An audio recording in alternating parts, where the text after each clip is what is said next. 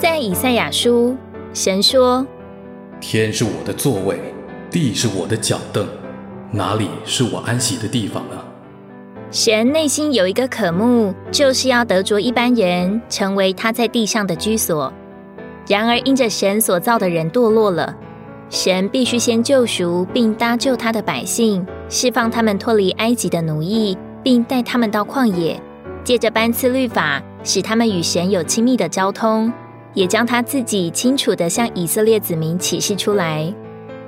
但神所要的不止如此。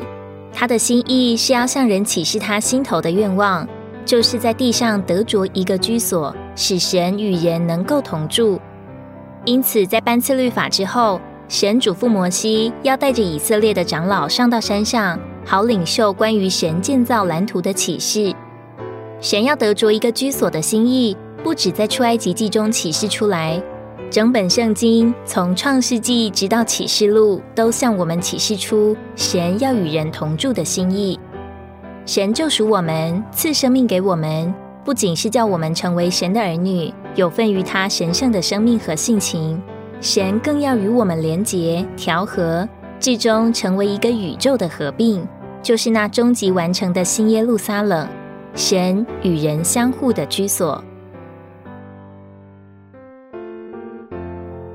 帐幕是神的居所，也是神与人接触的地方。神原来在诸天之上，是隐藏不可摸的。借着帐幕，神能给人接触并进入，使人得着他，并享受他做丰满的恩典与实际。约翰福音说：“花成了肉体，直达帐幕在我们中间，丰丰满满的有恩典有实际。”基督在肉身的时候。它就是神的帐幕，是神在地上的居所。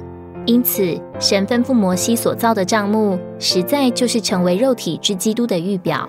现在，我们要仔细的来看神启示给摩西建造帐幕的蓝图，其中的每一项都是我们可经历的。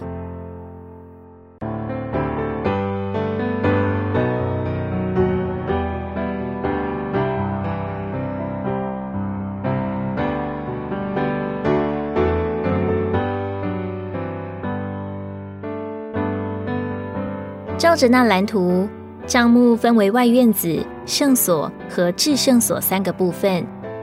帐幕的最外围是外院子，四面用白色细麻布做成围子，挂在立在带卯铜做的铜柱上。这铜柱上有银做的钩子和杆子。从远处走近，首先看见的就是白色的细麻布，但进到院子里，就能看见各种铜做的器具、铜柱、铜座。铜祭坛和铜的洗濯盆，细麻表征基督是神的义。人看见细麻布，就是看见神的国度、公义之神的彰显。铜柱和铜座表征神公义的审判。人进到外院子里，看见神公义的审判，带进神的义。而铜柱上银做的钩子和杆子，表征基督的救赎出自神公义的审判。做我们蒙保守的能力和廉洁的力量。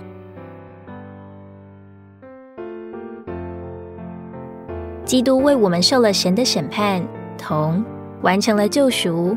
银，如今他成为神的义，背负在我们身上，作为神的彰显和见证。细麻，这个彰显是明亮、洁净、没有掺杂的，并且在这个领域中。每样东西对神对人都是义的。帐幕不但预表基督自己，也预表神在地上的居所——召会。召会生活就是神的国度。当人来到召会生活，应当看见细麻，就是看见公义之神的彰显。由细麻所围成外院子的墙，成为神居所与世界分隔的墙，使我们与世界有所分别。世界的享受、罪恶和污秽。应当被分隔在墙之外，在教会生活中，我们乃是见证这位公义之神。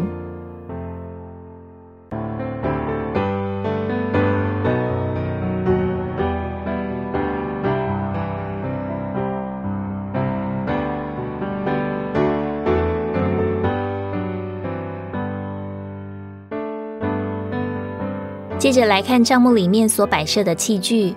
每一种器具都表征我们与神接触，并进入神里面，对基督不同方面的经历。在外院子看到的第一件器具，乃是铜祭坛。祭司要进入会幕供职之前，必须先在祭坛献上赎罪祭以及其他各种祭物。铜是表征神的审判，铜祭坛象征十字架，乃是神审判罪人的地方。基督在十字架上担当全人类的罪，为我们罪人受了神的审判，拯救我们脱离神公义的审判。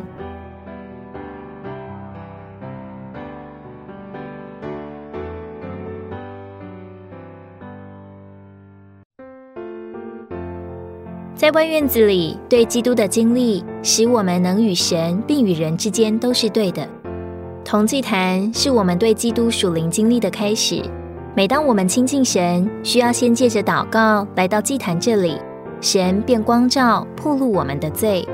此时，我们应当借着认罪的祷告，经历基督做我们的赎罪祭和赎愆祭，救赎并洗净我们，解决我们和神之间的问题，然后经历他做我们的平安祭，使我们与神和好，在神面前又公义又和平。唯有如此，我们才能坦然无惧地进到神面前。与他有更深的交通。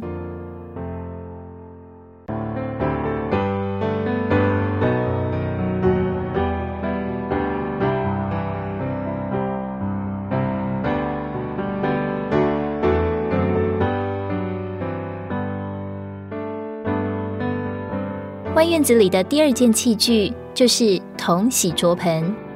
洗桌盆是一面铜镜，能反照、铺路。并洗净人的罪恶和污点，这象征圣灵的能力。祭司要进入会幕或就近坛前供职时，必须先在洗濯盆里洗手脚，免得他们死亡。我们生活中大部分时间都无可避免会接触世界和世界的潮流，这些属世的事物带着污秽，如同我们走路时脚上的鞋子难免沾到尘土而变得肮脏。若留在这污秽里，就无法服侍主、祷告和在聚会中进功用。所以，我们要进到神面前，不仅需要经历铜祭坛做我们的救赎，洗净我们的罪，也需要经历洗濯盆洗净我们的污秽，好恢复与神的交通。常常在一天的末了，我们会觉得因为与世界接触而有玷污感。这时，若能向主唱首诗歌或导读一节主的话，就能享受到主话中之水的洗涤，以及圣灵更新的洁净。